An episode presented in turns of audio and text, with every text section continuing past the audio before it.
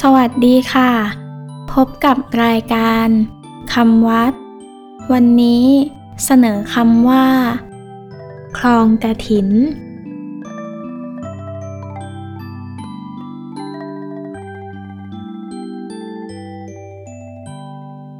คำว่าคลองกระถินสะกดด้วย คอควาย รอเรือ ออ่าง งองู คลอง กอไก่ ถอฐานสระอิ นอหนู กระถินคลองกระถิน หมายถึง ปกครองรักษาผ้ากระถิน โดยความเป็นใหญ่ นุ่งห่มผ้ากระถิน ตามสิทธิ์ที่ได้รับอนุมัติ ในพระวินัยกำหนดไว้ว่า พระสงฆ์ในวัด เมื่อได้รับผ้ากระถินแล้ว ต้องประชุมกัน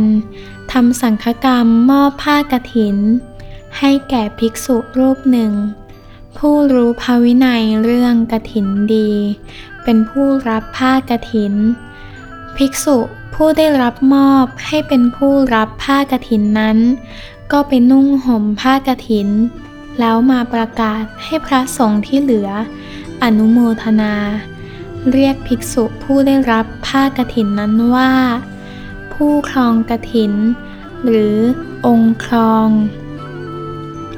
ภิกษุผู้ครองกฐินนั้น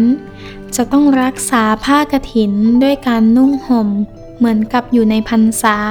ตลอดการกฐินคือ ต้องนำติดตัวไปด้วยตลอดเวลาคำวัดสำหรับวันนี้ สวัสดีค่ะ